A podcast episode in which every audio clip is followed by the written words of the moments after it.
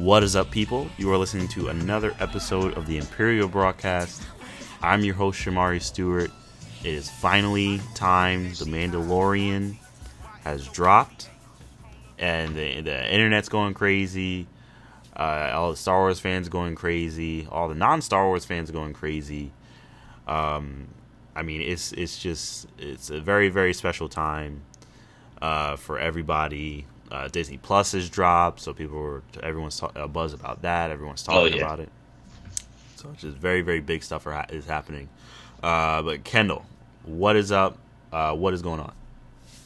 Yeah, you know, obviously, like you mentioned, big week for uh for Star Wars, um, big week for Disney, big week for I would say the globe with the yeah, you know, especially at least North America because it's not well, yeah, yeah, but yeah. big week for North America because Disney Plus has been released.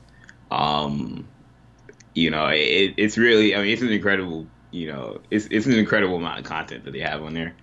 Um, because it, what's interesting about Disney Plus is that they have so much content that I haven't seen in such a long time. You know, like you'll find like Netflix has a lot of stuff that like and because it's all kind of in this they have different stuff but it's all kind of in the same genre you know like Right. i was say the same genre but the same demographic. Like it's they just have so much stuff that i want to watch.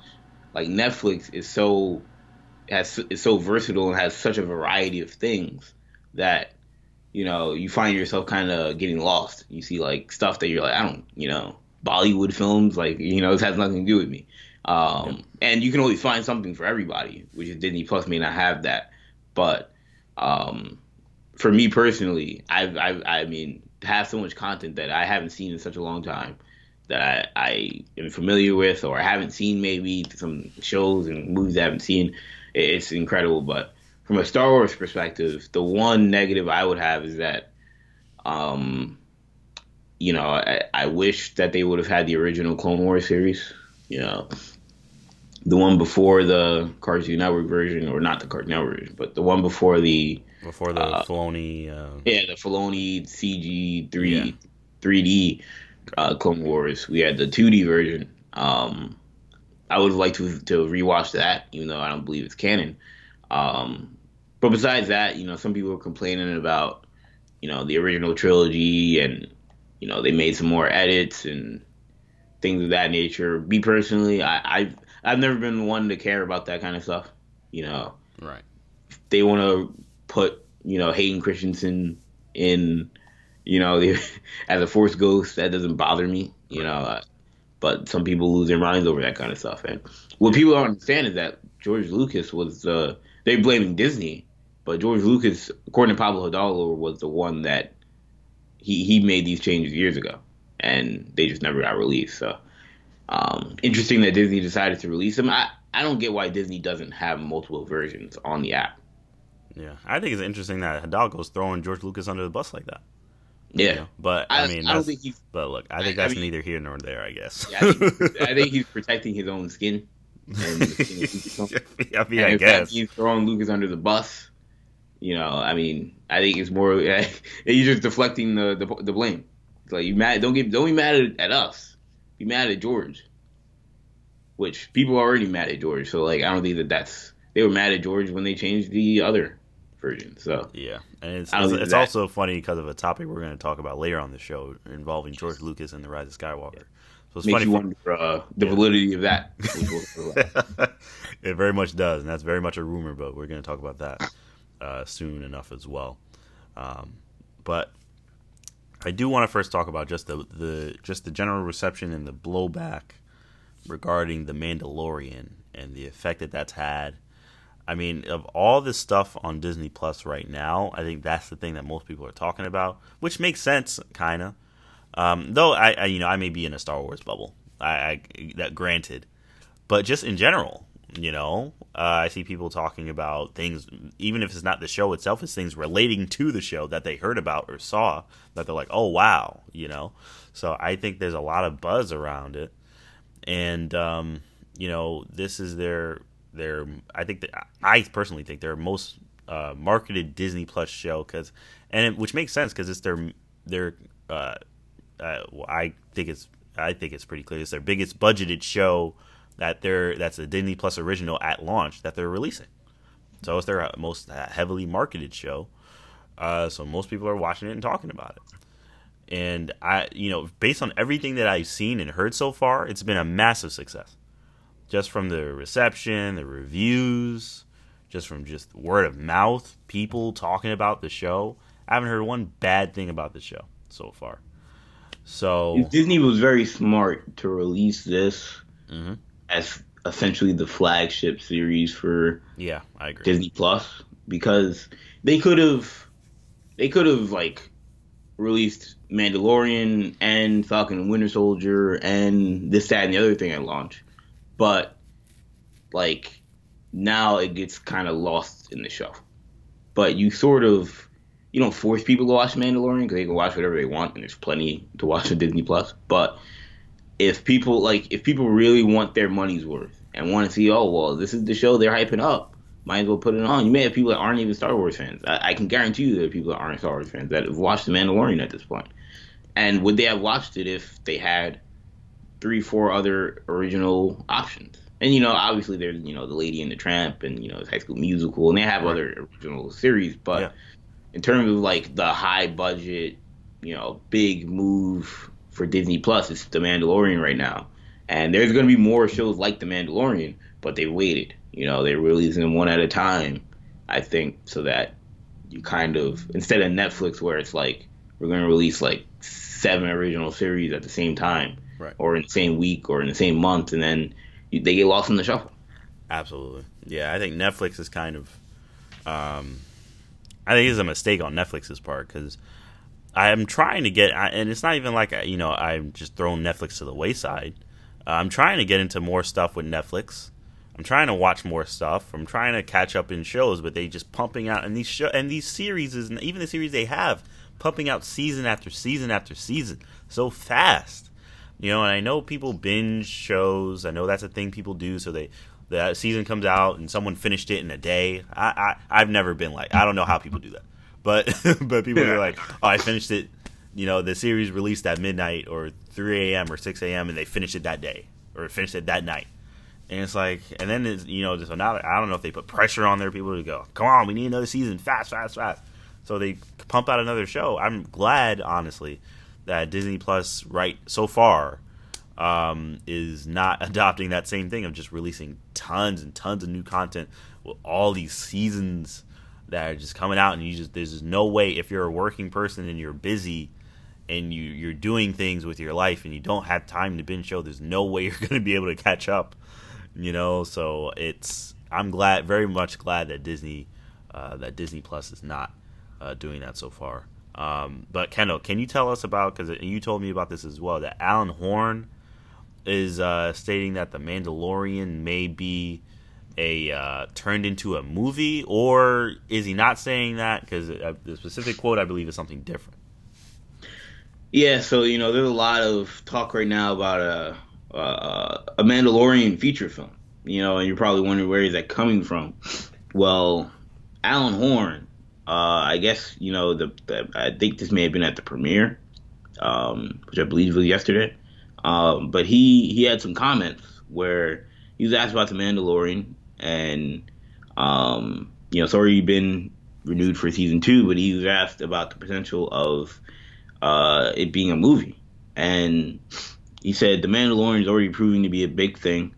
So if that if that series proves to be so compelling that we reverse engineer it into a theatrical release, a two hour film or whatever, okay.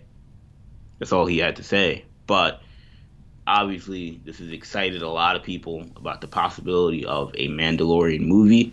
Um, we will be doing a review of the Mandalorian each episode um, later in this in the show. Yes, you know, probably around the end.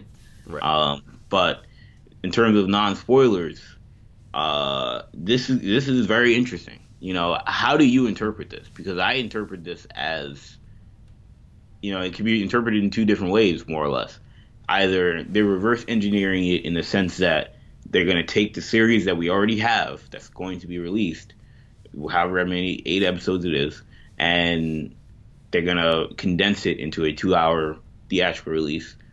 Um, or it could be that they're going to make a story based around the or movie based around the story that we've already presented in the Mandalorian and make extra content, an extra two hours of this character of this story. I think it's the I think it's the the first one. I think it's the former. I think that they're going to take what we've already seen in Disney Plus and make it into a movie. Uh, It's just, if they even do that at all. But I think that's what he's talking about.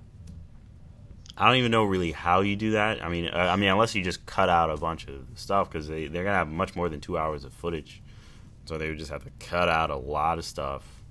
Um, so I honestly, uh, you just want oh, what do you think he means by this? I have no idea what he means by this. It, it sounds like I don't know. I don't know what he's talking about. He's like cut it into two hours. I'm like, but it's like eight out eight plus hours of or well, not it's not necessarily eight hours. uh, It's not eight eight. It's not each episode isn't an hour long. Right. Um, but it's you know at least like six hours of footage, so you're gonna be cutting a lot of that most of it out. So I mean, I don't know. I I just find it funny that no one's talking about a Boba Fett movie anymore. Now that the Mandalorian is out. yeah, absolutely. Um, and I, I we've talked about on this show that this could end up being what the Boba Fett movie is supposed to be. Yeah, And I think at this point it would just be redundant as heck to do a Boba absolutely. Fett movie. Yeah, at this point it would be pointless to do a Boba Fett movie because that would just be what this is.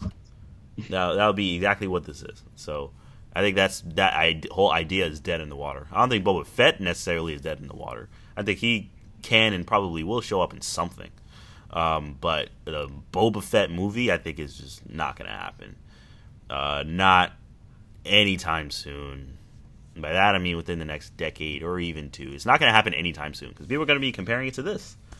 And it's going to be hard to live up to this because so far it's been fantastic. So I just don't think that that's going to happen. Um, but uh, yeah, I don't know what he means by that. I mean, to, with, uh, of the two options that you gave, I would guess the latter because I don't even know how, I don't know how you cut uh, most yeah. of this stuff out. Mandalorian You know? as a series is about five hours. So Okay. you'd be cutting well, that's assuming each that's assuming each episode's around the same. Right. Which it may be an assumption, but the first two have been 36, 37, 38 minutes or whatever. Oh, really? I thought it was Yeah. like 45. I, I have to check again. No, yeah, it's it's been bizarre for me. It's been a surprise. We'll probably talk about it a little later, but the episodes have been shorter. That's and- interesting. You know, if you know, so it, you know, if you do the math and each episode's around the same, it'll be around five hours. So you'd have to cut three hours out of the out of the show. It's not impossible, but it's I mean, it's not ideal. Um, what's interesting though that at least between the first and second episode, the stories are so linear that it almost feels like they could have been told back to back. I don't know if that is by design because of the first week and you know they were both released in the same week and the first two episodes but if each episode is like that maybe they were made to be a movie. It would just be bizarre because each episode is directed by a different person so they're gonna feel massively different if you cut it into a movie. I don't know. But um, i don't need i don't want to see this. Yeah, me you know i don't need to honestly. see this really either way um, I- we're I getting think- a second season of the mandalorian so that's why I don't think we would get a separate movie. Yeah, I don't. Yeah, I don't know. I don't know why he's really bringing. I feel like he's just thinking money. You know, Right. Another- just another- complete money. another money more billion dollar movies because Disney's making so many of those nowadays. But it's just like that's not. You know, you can't just tell oh, this show was good. I'm going to turn into a movie and make another billion dollars. And it's like, uh, I mean, but do we want this? You know, do people want to see this? Like the show is good. now from a from a if like you said money making standpoint, if Lucasfilm has to determine and Disney especially, if they want to determine well what Star Wars story can we tell in a movie that would make that people would go to see, Mandalorian now is really high up the list. Like they did a Mandalorian movie, like that would be ahead of some of the things that they're making now. And like I think that movie would do better than Solo did, which I mean isn't saying much, but like I think so too. you know, because of the hype and because of how good this show is, if they made a spin-off movie, like spin-off as in like, you know, the same character, obviously, not not like, you know, spin-off of some other character, but if they made a, a movie based off of the the main guy, or maybe even some other characters that have been introduced that we'll talk about later, people would absolutely go to see that. And I wouldn't be surprised if those are already in the works. Um, maybe not a Mandalorian movie, but somebody, some sort of spin off of certain characters. Um, but we'll talk more about that later. But um, very well. But no, yeah. What happened? No, I said that very well may be the case. Yeah, you know, I I think, but I I think that's certainly something they're considering because it's the most, it, it's the it's the Star Wars brand with the most equity right now. Everything else is very much hit or miss. Is very much divisive. uh, I mean, Clone Wars obviously has a lot of equity, but that's also a Disney Plus property. But a lot of people haven't seen that. But if you're talking about movie potential, it's it's got to be Mandalorian. You know, everything else is gonna come with some sort of strife. I mean, Obi Wan's the other thing, Obi Wan, and that's yeah, another Disney Plus series. But like, yeah, you know, right now these those are the two properties that are, you know, a, a, a unanimous success. Versus, we'll see what happens with Rise of Skywalker, but the sequel trilogy has been divisive. So, I'm sure it's something they're considering, but uh, right now, the fact that they're doing a season two makes me think that that wouldn't be for a long time. Um, yeah, yeah, I, I absolutely agree with that. Um, but speaking of movies and speaking of Rise of Skywalker, we, I did want to bring up these uh, rumors that have been um, uh, swirling around online uh, lately. Uh, now, the source of the rumor is is a YouTuber uh, or a YouTube channel. I don't know if it's one person necessarily, but it's a channel, uh, Star Wars Coffee, and they uh, they say according to their sources, George Lucas was called in uh, to save the rise of Skywalker. So the story basically goes that there's a there are three cuts of the movie. There's a Kennedy Iger cut, or Kennedy no not Kennedy Iger. There's a Kennedy Abrams cut. Right. That's basically just the Disney Lucasfilm cut. Uh, and that they had test screenings for it and they went horribly. It was terribly, terribly rated. It was a mess. Uh, uh, they Lucasfilm just went into complete, you know, uh, damage control, meltdown mode. Uh, you know, and uh, so Iger came in and he, he told them to put things in the movie or make the movie a certain type of way, and there's a cut for that, and that that did somewhat better, but it still, you know, wasn't to the what the level that they expected. And the rumor claims that George Lucas was then brought in to do his cut where he I don't know if he necessarily shot the movie, but he you know he added some story to it. He added things to the movie uh, that he would have wanted to be in episode nine, and then the, that they had screenings for that, and it was wonderful, and that's the that is the cut that we're gonna see, I guess, or that's the the cut that is the best cut right now. Um, so that's the rumor going on. He says he has three sources. He claims he has three different sources that are telling him that this is what happened. Um, uh, so uh, first, Kendall, I want to get your take. What is your reaction to these rumors?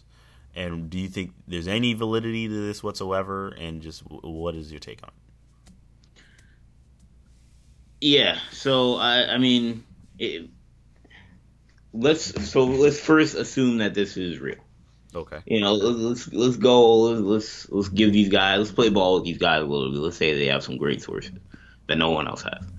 Um, obviously, that would be a huge indictment on J.J. Abrams, Kathleen Kennedy, and Bob Iger, and all of Disney. Um, how would this get out? How would this get out? Would he get a credit, George Lucas? Um, if he did get a credit or if this did get out that this was what happened, that would be a PR nightmare for Disney. Uh, it would be a PR, uh, it would be a, a smashing PR success for George Lucas in the Lucas versus Disney debate.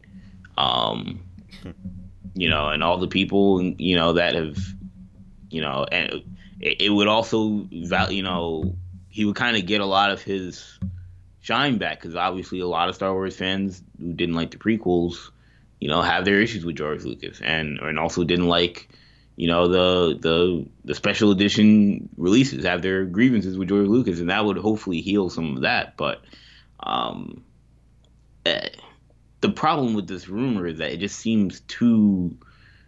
One, it's too specific. Like they have they, I mean, if you go more deeper, there are some spoilers in here, and I don't, I hesitate to even call them spoilers because I don't necessarily believe this. But right.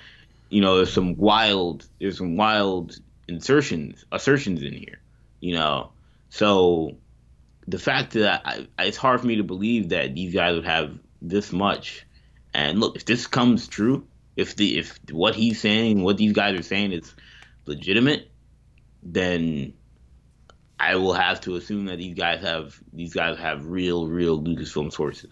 But and we, I mean, there are things that we found out about Endgame that people had claimed were, you know, were going to happen months prior, but nobody was listening to them, people called them crazy, and then they end up happening. People go back and say, "Whoa, this guy had the whole scoop." Well, this could be one of those deals, but I, I just don't buy it. Um, I don't think I think if this were happening, I think more people would know at this point. Uh, people are saying there hasn't been any test screenings. Uh, I think I want to say make Jason Ward from Making Star Wars saying that there hasn't been any test screenings for this movie yet. Um, so I don't know. I it, it's tough for me to give this thing validity. Um, but the, it's, it's, it's they I mean they're talking about reshoots and how 25% of the movie has been redone and Kennedy's on the way out and I, I don't know. Yeah, yeah. I mean, there's a lot um, in there, and I'm trying to avoid spoilers as well. Uh, so, so I don't uh, or potential spoilers. I put air quotes around that. Um, uh, well, I'll I'll also start by saying if this is true, I think Kennedy is basically has one foot out the door. If this is re- if this is really what happened, Kennedy's on the way out. It's just yeah, like, regardless of what happens. Yeah, regardless of what happens, like the the clock is just ticking, and just it's just a matter of time before she she gets replaced by somebody else. J.J. Abrams, I don't know who, but somebody else will will be getting her job. If if this rumor is true, if it's really they're just having a meltdown and Lucasfilm is in crisis mode, and the Rise of Skywalker was a complete mess and nobody liked their version, that's terrible. That reflects horribly I mean, this is the Star Wars movie. Episode nine is the conclusion of the Skywalker saga, and this and and the production and the and and the test screenings are a mess. I mean, I don't know. That is that's just that's the worst, the worst possible. That's the worst case scenario uh, of Star Wars. Period. um. So yeah. So, but I don't think this is true. I don't think this is legit. I think this is. I agree with you. I think this is very, very specific. Um, I think that uh, I don't think they would ever bring George Lucas in to save their failing project. I think Disney. Um, I, I think, and for various reasons, I think the way they sev- they they uh, what they severed ties with Lucas, as is evident by Iger's uh, book, was not it was not a clean break. It was messy. yeah. Um, you know, Iger's book and Lucas's comments, you know, calling them white slavers and all that. It was not a clean breakup. You know, so I don't think they're going to be bringing him in to save their project for any. They would go to anything. someone else before they would go to George. They'd go to Rian Johnson. They'd go to they'd Ron go Howard. Ron Howard. You know, they'd go to they'd go to Lord and Miller. Lord and Miller, Favreau, Filoni. They'd go to anybody else before they go to George Lucas. Because, like I said, it'd be a PR disaster. Yeah, that would be a complete, complete. Regardless disaster. of the success of the movie, they may make money, but it would make Lucasfilm look completely incompetent. It that really they could would. make a good movie without George Lucas. Yeah, it really would. It would just be it would just be sad. So I, they would never ever do that. So I don't believe. I honestly don't believe this for a second. But, um, uh, you know, uh, he may maybe his sources are just exaggerating or mishearing things because we do have reports that Abrams met with Lucas to discuss the movie. Um, uh, you know, which is different from them bringing him in to save the movie. And and look, I don't know you bring him to save seems extreme, but yeah, like they and these these this this YouTube channel is making the assertion that not not that like the first one struggled and like Lucas they brought in Lucas, you know, to to you know make some minor changes to make it a, a like a solid movie. Like they said that the first one was awful, like like really like bottom tier bad movie.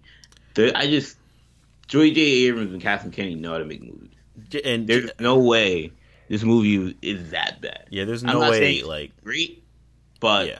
or I'm not saying that it was great, even if there's been reshoots and stuff. But there is no way this is a Fantastic Four. Yeah, I don't like, even to be a Suicide Squad. Like, like they know on. how to make movies, but they're arguing that oh yeah, that was it was awful. Then that then they brought in Iger and Iger or Iger brought himself in and made it a passable movie, and then Lucas made it a great movie. That I just I don't know. Yeah, I mean, I, I agree with that as well. I mean, J.J. Abrams, Abrams ever done a terrible movie? I haven't seen anything by him that's been like terrible before. I haven't seen one thing that's just been you know like career ruining. You right.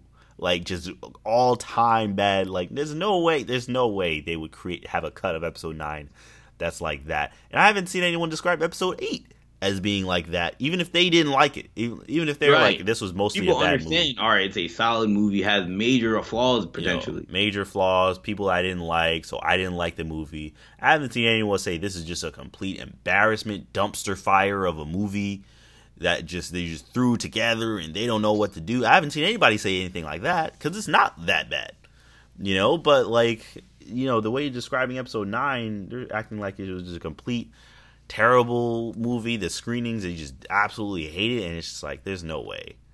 Um, even just based on the previous, you know, the one the acting performances, I'm sure aren't going to be like horrendous.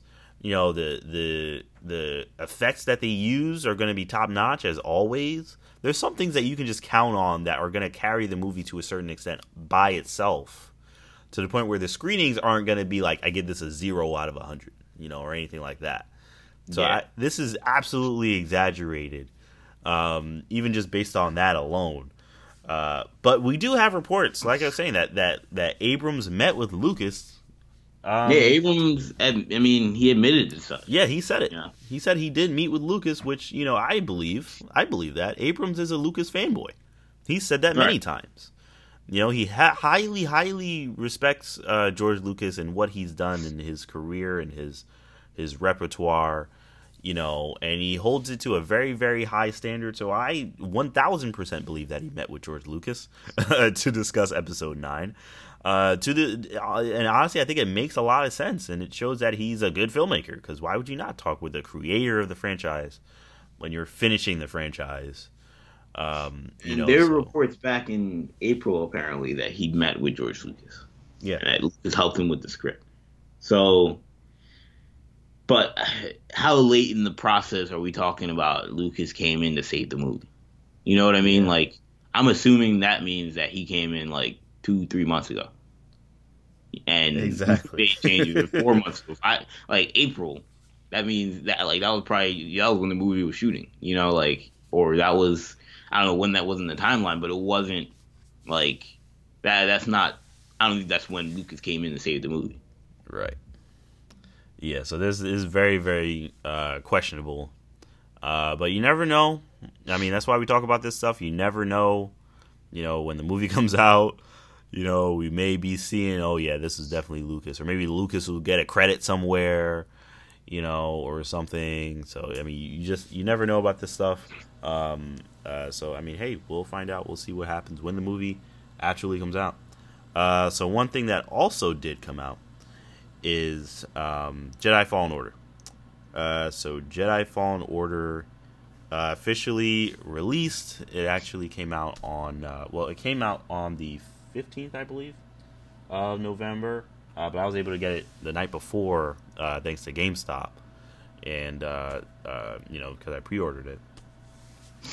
Um, and this game is fantastic. I love it. I love this game. It is so fun the combat you're just and uh, you know just you know it's literally just hack and slash star wars at its best you know and it's not like and it's like legit like combat where you ha- that you have to think about. It's not like you know you're just you're just ha- you're just slashing a bunch of drones to pieces. It's not like Force Unleashed level of like just slash. You're just destroying everybody like with your force powers. You know, which which I mean, that, there's nothing wrong with that. I'm not saying that's that's terrible or anything like that. That's fun. Um, but you know, this is like you really have to, and it's challenging. I'm playing I'm playing it on the Jedi Master level, um, which is not the hardest level, but it's the one right right underneath that. But it's challenging, but like rewarding. Just like the Arkham you're not trying to you know be Batman. Yeah, I'm not trying to be a Jedi where I can't even beat a regular stormtrooper. You know, they're like so difficult. You know, that's absolutely not what I'm trying to do right now. But it is challenging. You know, it's challenging, but it is rewarding. It's challenging, but it's not so challenging in that you you just want to never want to play the game again. You know, it's challenging, but you it's challenging, but you know you can beat it. And I have every obstacle that I've come across in the game. I found a way to get around and found a way to to to to go to do it. But it just takes time, and you got to think about it. You can't just rush in and just you know, which I mean, you can if you want to put it on an easy easy enough level. Um, but man, this and, uh, and I'm going to give a minor, minor spoiler warning. I'm not going to go very much into the story, but I'm just going to talk about briefly about some of the stuff that you're able to do in the game. Um, so I just want to let you know about that. Uh, uh, if you wanted to skip ahead at all, uh, but I'm not going to go into any story spoilers, which I didn't even play the game that much to go into that. Uh, but you know, I have been playing the game for a little while. I mean, you already you're able to slow people down using the Force. Uh, you're able to um, you get a double. You get you're able to use a double bladed lightsaber. Uh, fairly early on in the game, you, are able to start. He, he, is able to modify his lightsaber so it's double bladed. And I'm just like, and you can switch back and forth. I'm just like, what? I had yeah. no idea this was going to be in the game. It's so so fun. Uh, there's all these skins that you don't have to pay for. it's not some paid. It's not some lottery loot box system you have to pay and hope you get this thing that's gonna be great and all that stuff. Um, so yeah, I I'm loving the game so far. I'm also loving the story. You can tell you can tell that Lucasfilm they sent their story group stands uh, to uh, to EA and Respawn and was like, "This is a story we want to tell. Add these bits and pieces." There's Easter eggs all over this game from start to where I am now, at least, all kinds of Easter eggs and lore and stuff like that. Uh, again, you know, like I said, minor sto- uh, spoiler warning. And you know, I'm not gonna go too deep in the story. I'm on Dathomir right now. I didn't even know Dathomir was gonna be a place in the game. Oh wow! Fighting Night Sisters and Night Brothers and all this. Stuff. I'm like, yo, what? this game is is heavy with lore and action. It is. It's. I'm having. I'm just having a ball right now playing this game. It's so fun. Uh, and you know, as you've seen in the trailers, they start out with him on that place, and they're taking apart all these Clone Wars era ships. And it's not just Republic ships; they're taking apart these Separatist cruisers, the same ones you see in the movies and in the Clone Wars show. They're taking those joints apart. Uh, it's like I'm just like, yo, this is just, and and that's something the Empire. That's something absolutely something the Empire would do. So I I love everything about this. I love the story. I I think the story group is on point with what they're adding to the lore with this game. I like the characters so far. The characters that are w- helping Cal on the ship. Um, I'm not going to go too deep into them because I don't I don't want to touch anything with them. I like what I see so far. But I don't want to spoil that for anybody. And uh, but yeah, I'm just ugh, I'm loving it. Uh, kind of have you have you seen any reviews or have you read up read up into, into anything regarding the game so far? Um, like you said, no spoilers, obviously. Right. But yes you know, I I mean I've seen quite a bit. Um, seeing as how I do not have a Xbox One or PS4 where I'm at, you know, I probably would be playing this game for a quite a while. Uh, right. But what I've what I've read, and you know, I don't know how far you've gotten, but there's like you said, there's plenty of lore. You know, the story is is no joke. I underestimated oh, yeah. how deep they, are gonna go. Oh but, yeah. You know, like I, you know, you kind of just assume like, oh yeah, it's gonna be the standard. You know, you know, Order 66, Padawan, right? Yeah. That, thing, Kanan, just another Kanan. Yeah, you know. just another Kanan story, copy and paste. yeah, but it seems like this is made by like the story group made sure like they they knew what they were doing. You know, like this wasn't just some person making a video game and putting a Star Wars skin on it. Like this is a Star Wars game, so Um, that's that's that's uh, I again I can't speak for the gameplay, but the story looks uh looks incredible. I mean, I'm I was reading some of the stuff like like it was a movie, so I mean, Yeah. it, it, it should be exciting. But um, I'm glad to hear that the gameplay is also very strong because you know it is of course at in its core it is root a video game. So you know the story can only take you but so far. But the if the game is also plays fun, then you know this looks like this could be a game changer. Oh yeah. Um, I mean, you got some people already saying, "Oh, is EA turning it around?" You know, which I wouldn't go that far, but but this is a, this is a success for, on their part. You know, they let Respawn do their thing. They let Lucasfilm do their thing without adding a bunch of loot boxes and microtransactions, and it's successful. At least just the game itself. I mean, which uh, you know, I think it's selling pretty well too. At least based on just what I've heard and and how you know the people what I've seen. You know, it seems like I I went I went to GameStop the last few days, uh, both today and yesterday. I was there, and uh, the people there were getting the Star Wars game. They were selling Star Wars game. Uh, Everyone there was getting the Star Wars game. So, you know, uh, and um, uh, I'm sure people there were getting Pokemon too. I think Pokemon also came out, uh, but people there were getting were getting the Star Wars game. So, um, you know, and I also do want want to just briefly bring up Dice and the whole situation with Battlefront. Um, now, I hope this is a lesson to to EA because I'm not going to really blame the developers at Dice because they were just making the game. Which, and I think the game was well made. Personally, I think Battlefront 2 is a fun game. I think it's very fun to play, but it's just locking your characters behind paywalls. Even if eventually they made it so that it wasn't necessarily a paywall, it just sours the experience completely. it made me not want to pick up the controller. Uh, you know, it just it was not a, a good experience. So hopefully they learn from this, you know, and hopefully whatever the next Battlefront game is, uh, is there. You know, if they make another one, there's no pay, hopefully there's no paywalls whatsoever, um, and they just make the game and just let people play the full game, you know, and give people a story. Uh, It's like I feel like just they underestimate the power of a good story, and that's that's what you're getting with this game. So I'm I'm very very pleased with what they've given us so far. Um, now, also, before we get into the Mandalorian review, because we are going to review tho- both of those episodes, I did very briefly want to uh, give a review for Delilah S. Dawson's book, Black Spire Outpost. Um, uh, it's part of the Galaxy's Edge, uh, Star Wars Galaxy's Edge, Black, Pire, Black Spire Outpost. Um, it's a very good book. It is very, very good book. It's 100,000% a sequel to Phasma. Uh, so it's not just an ad for Galaxy's Edge, which which is very pleasant. Though there were moments uh, where it felt like, okay, I think someone at Lucasfilm told you to put this in there. you know, Um, Someone at Disney parks. yeah, someone at Disney Parks was like, "Hey, please add this into the thing." Like I, I like I believe there's a, there's a part, and this isn't a spoiler spoiler at all, but there's a part towards the end of the book. I remember what the what uh, happened. So there, th these people were being attacked, and this one character is like, like, "Oh no, if I die now, I won't be able to eat this."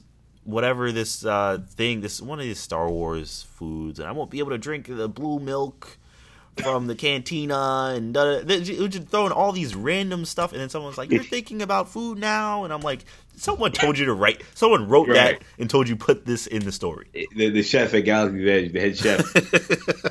said, you know, All right, this is what we serve at Galaxy's Edge. So you got to find a way to put this in the book. i was like what?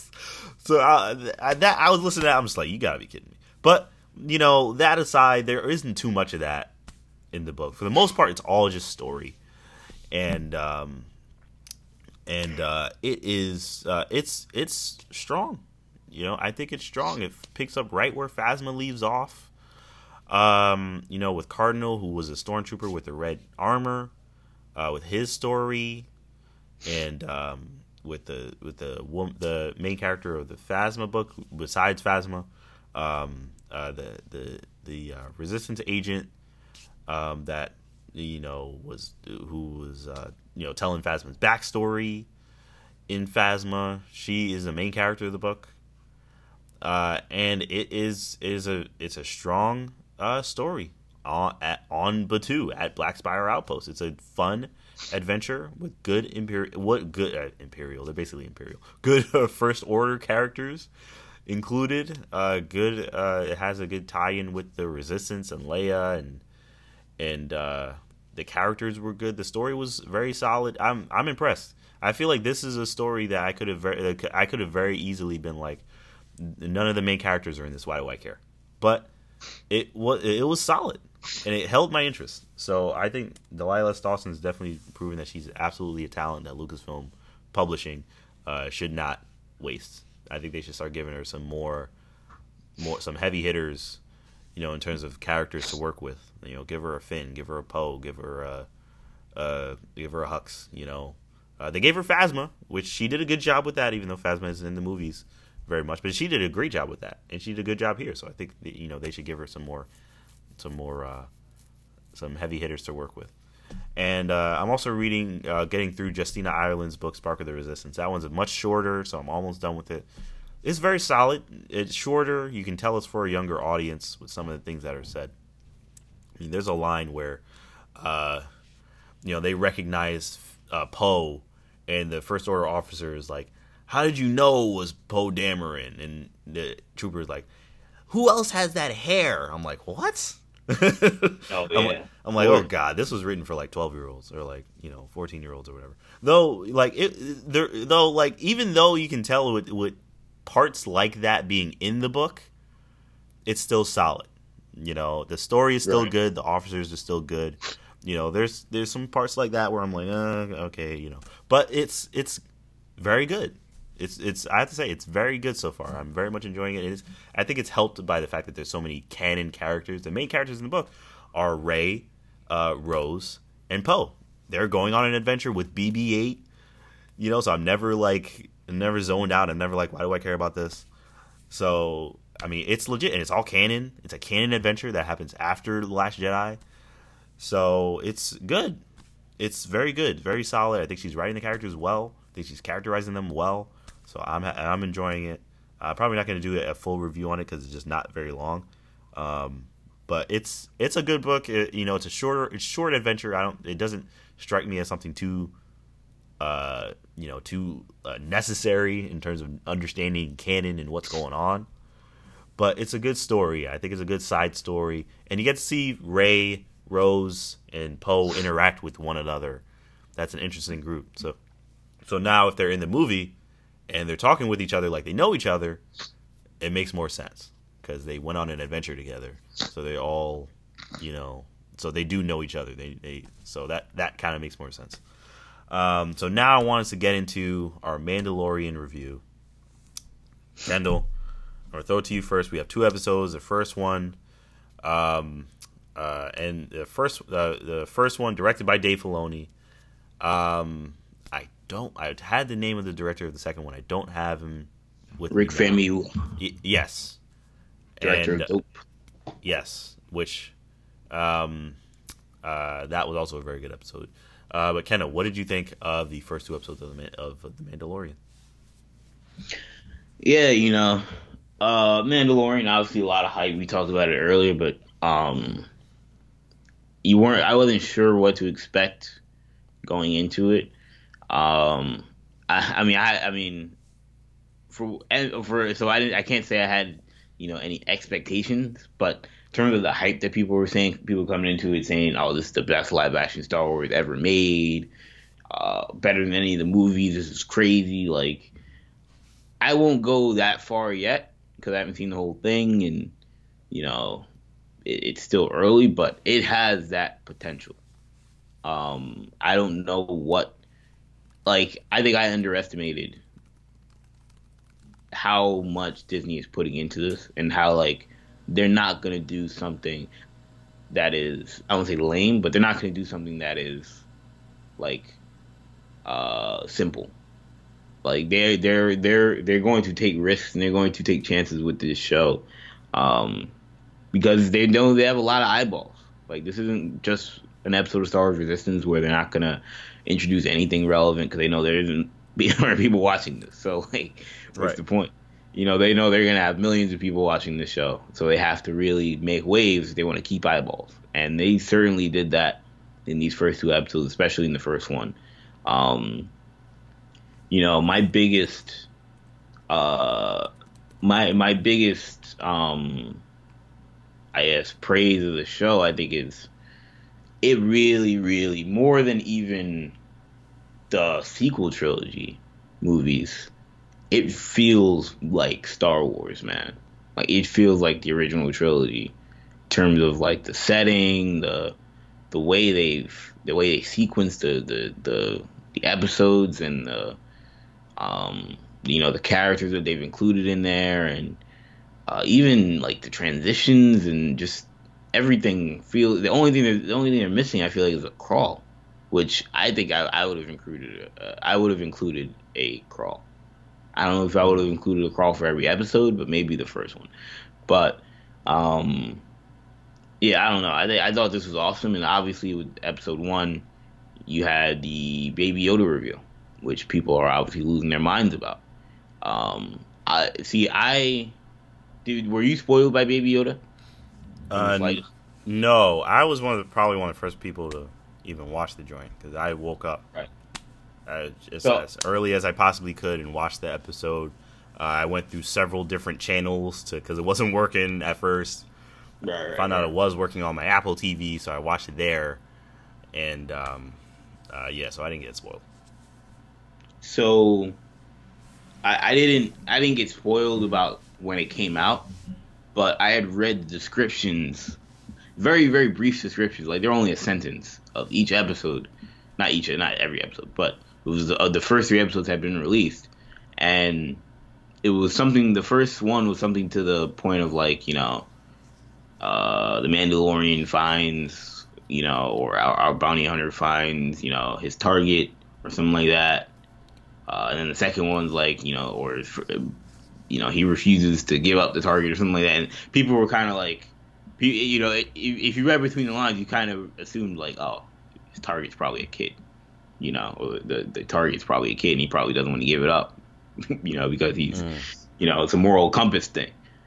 So I, you know, I wasn't I like by the end I kind of saw where it was going, and I was like, oh yeah, yes, I guess this is, I guess this, that those theories were correct. But I, I mean, I knew nothing about it being the same species as Yoda. That was that. I, after that, I lost my mind. I was like, and the the, the score is incredible. Oh yeah, you know, Ludwig Göransson doing an excellent job.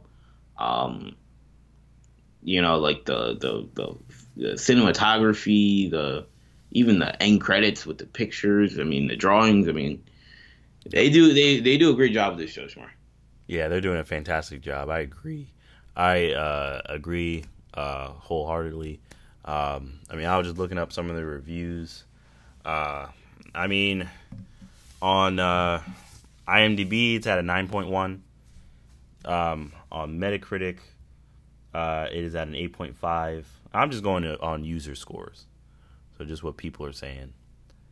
And on Rotten Tomatoes, I believe it's at like 93%. Um, though I don't follow Rotten Tomatoes as much with regards to TV. But yeah, yeah, uh, it's not as consistent. Yeah, but the other two, I mean, uh, people review TV shows on on those these uh, uh, channels all the time, especially IMDb. I think IMDb has like ninety thousand, I think, um, uh, votes or reviews or whatever on it, and it has it's at like a nine point one. So people are loving the show. Um, and as am I. I very much enjoyed uh, the first two episodes. I'd say I like the first one a little more than the second one. Um, but I thought they were both very strong. I thought the, uh, I think the effects are incredible. You know, the action is uh, is incredible. um, I mean, how he's able to move in the armor, everything about it, it doesn't look you know clunky you know, doesn't look like uh doesn't look like he's having trouble in it. You right. know, like it's it's it's fluid movement, the action is smooth, it's very, very good. It's very well made. The tone of the show, the shots, the, like you were saying, the cinematography. Some of the shots, I'm like, oh, this is a gorgeous shot. You know, so it is. I'm I'm beyond impressed. You can tell the pa- you tell there's so much passion behind it too too. You can just you can see it shine through the screen. the passion. They, they tried very hard with this. The, yeah, the passion just for Star Wars and for getting a specific feel for the show. You know, because I, I, was listening very intently when when Favreau and Filoni were describing what they were going for in uh, at um, uh, uh, at the uh, Star Wars celebration. Right. They were describing um, during the panel uh, the feel they were going for, what their influences were, what they wanted to invoke through the show.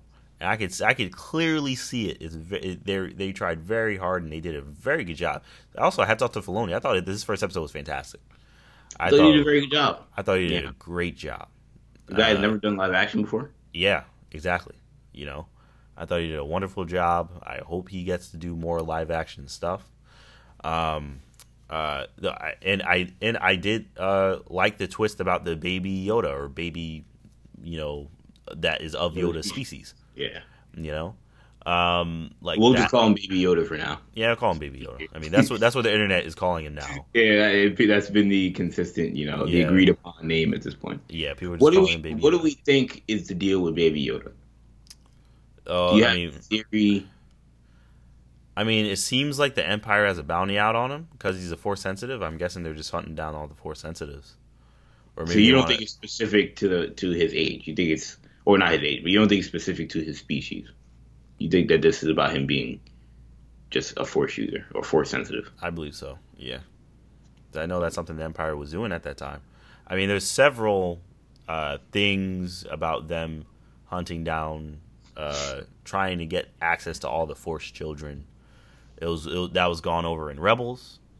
That was gone over in uh, the Star Wars comics. Um, where the, you know where where uh, they were going after Jocasta Nu, who was a librarian. She knew where all the force sensitive children were, or she knew how to get to the archive or whatever that had all the force sensitive children. Right, right. Um, so there's a there's a lot of stuff out there with them hunting down all the force sensitive children. Um, uh, so you know, I, I think that this is also uh, tying into that story. Uh, just based on just based on what I've seen, it could be something else. You know, I could be wrong, but that just based on you know what I've seen in the Star Wars story, that seems to be a trend that's going on right now. Where it's like the Empire during this time was hunting for sensitive children. Do you, and do you think there is a story behind Baby Yoda that is more significant, or do you think that he's more so just being included for fan service, for lack of a better term. I mean, I guess I would say fan service. I mean, I don't. I'm sure. I mean, everybody's got a story. Yeah, everyone's got a story. You know, I don't know if they're going to show his parents and or what happened and why he was just alone in that that place with no one but a bunch of bounty hunters or something taking care of him or, or guarding him or something. I don't know. I don't know what was going on. I don't know why they had the baby there. Um, a bunch of mercenaries or something. Uh, yeah, so I don't know. I don't know what the deal is. There, I mean, I feel like they, they kind of have to tell the story of what happened, but um, you know, I think the gist of it is this baby can use the force. He's worth a lot, you know, and and so you know whether it be whether it be the empire or a bunch of mercenary random mercenaries or whoever. I think people are just trying to trying to uh, you know, trying to use him for that ability. I wonder if there is going to be a connection between Baby Yoda and the movies in some aspect. I, I don't know. Just given the timeline, I mean, this is what 15 years or so before Force Awakens. Isn't like I mean, tw- isn't like 20 years? or twenty years before the Force Awakens. About twenty years, I believe. Yeah. Um, you know, I I think it's possible. I'm not saying he's going to show up, but um, I think it's possible that this story could be connected to that one, uh, or the the sequel trilogy in general. Uh, and if not the sequel trilogy, maybe it's whatever they do after the sequel trilogy. Is it's it would be strange to introduce his character now and then have him like be such a big thing. But the Mandalorian, like I said, is being taken very seriously, and I think I've underestimated that. So I, it wouldn't shock me if they they introduce some movie concepts or even a movie character in the Mandalorian. Um, But if he's, I mean, if he's 50 years, if he's 50 years old now, um, I don't know. I don't know how the Yoda species age ages. Yeah, it's, it's yeah, it's kind of confusing to me a little bit because if he's 50 now, I mean, isn't Yoda 900? Right. So Yoda's about Yeah. 900. So that's like, so according to like human years, he would be, that is what, uh, so he would be uh, 50. So what he would be like, say you're you're old adult. Say Yoda 900 is like 90. Uh, Right. so he would be like what, like five or or six, but he's like a baby. So I, I mean, I don't know. The, the the I guess the the idea is that you know species can age. They can their the, the aging process can accelerate. Yeah, yeah, Like a dog, for example, yeah, you know, is when it's when it's a month old, and then versus like you know A year when it's two years old, yeah, then it's a, it's fully grown or whatever. Like, like that's the idea. Yeah, I feel you. Yeah, that's true. Uh, but yeah, man, I I'm very much enjoying the show. I'm having a ball. I'm loving it. I think Favreau is doing a fantastic job. Um, I it has me looking forward to some of these other shows even more. Like like uh, what you call like uh, the Cassian, the K2SO and the and Cassian Andor show. Yeah, I mean, I don't know. yeah, you don't know about that. I don't know. I mean, again, maybe I'm underestimating them. Just I underestimated the Mandalorian when they announced it. I was like, look, I don't know what to make of it. Hey, look, I mean Favreau. I mean you got Favreau. I mean that's good. It wasn't when they when they said they were Favreau was doing a show. I was excited. Then they said the Mandalorian. I'm like, ah, I don't know. But they're taking this very very seriously, and I I don't know. You know, I've also seen some some people speculate that Baby Yoda could be uh, a creation of Palpatine. You know, some sort of clone Boy, oh. that'd, that'd be very dark. I mean, he's. He, I mean, again, he's 50 years old. How far back are we going to, you know, the Phantom Menace? And before that, you know, Darth Sidious been around for a long time. Obviously, Yoda has as well. What use would he even have for that thing? I mean, I mean, with how slow they those the how slow Yoda species ages. I mean, Palpatine didn't know he was gonna die. Yeah, but like just the human lifespan. I mean, unless he was gonna find a way to like extend his lifespan. I mean, we see now with with what call it, Rise of Skywalker, Well, yeah, that's true. That's a good point. still around. Good point. that's, a, that's, a, that's a very good point. So hey, yeah, you never know. Uh, you never, never know. Uh, but all right, I think that's gonna do it. Uh, well, actually, well, before we do that, I want can I want to get a rating from you. Uh, what what is your rating for the first episode and then the second episode of The Mandalorian? First episode, I give a nine out of ten. Um, second one, I'll give an eight point five. All right.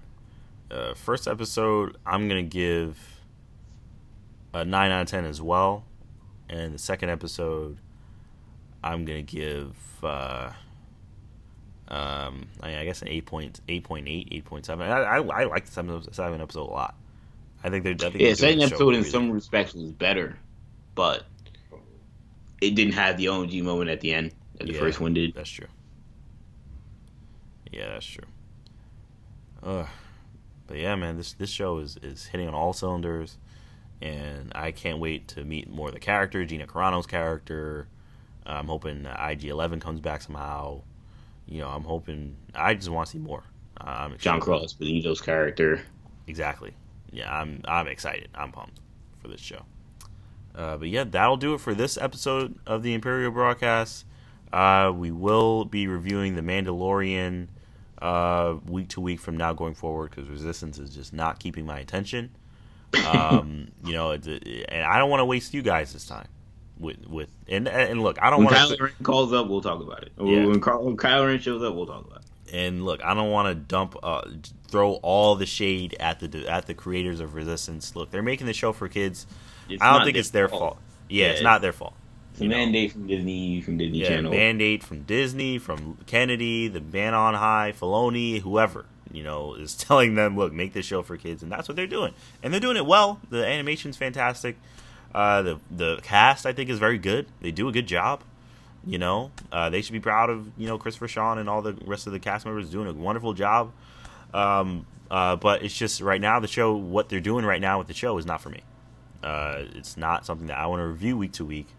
Uh, for the type of show that we do, I don't think it makes any sense. I think it kind of is a waste of time, to be completely honest, for us and for our listeners. So we won't be reviewing it on this show.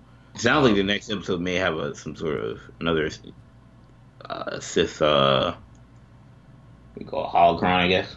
Uh, hey, maybe maybe we'll talk. Like I said, we're not going to never talk about the show, but it, whenever they bring something up that's relevant, that is interesting, that is very canon heavy, that people should know about, we will we are going to try to talk about. Some guy. so there's a picture of the next episode, okay. uh, and you know it, it was all you know Kaz with like a, a holocron, and he's about to touch it or whatever.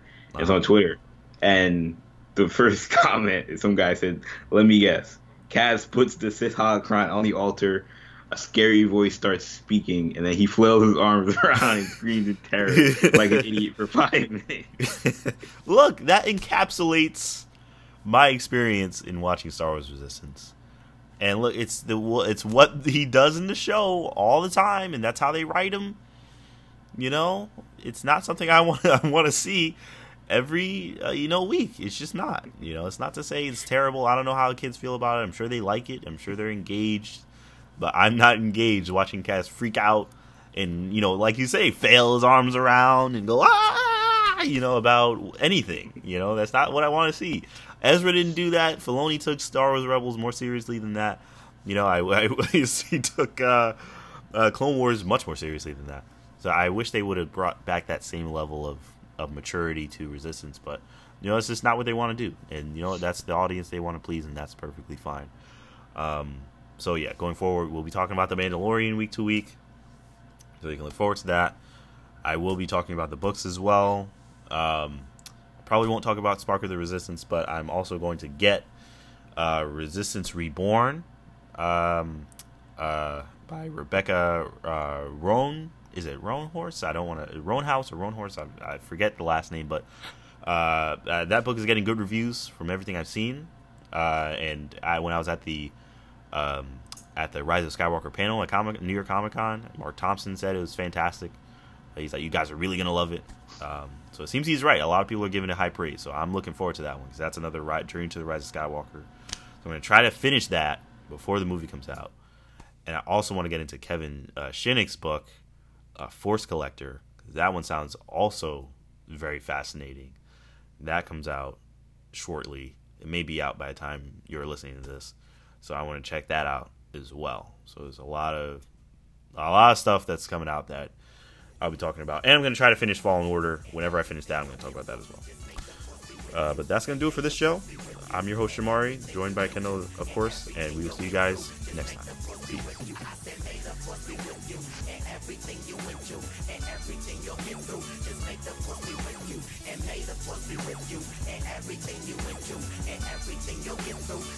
The force be with you.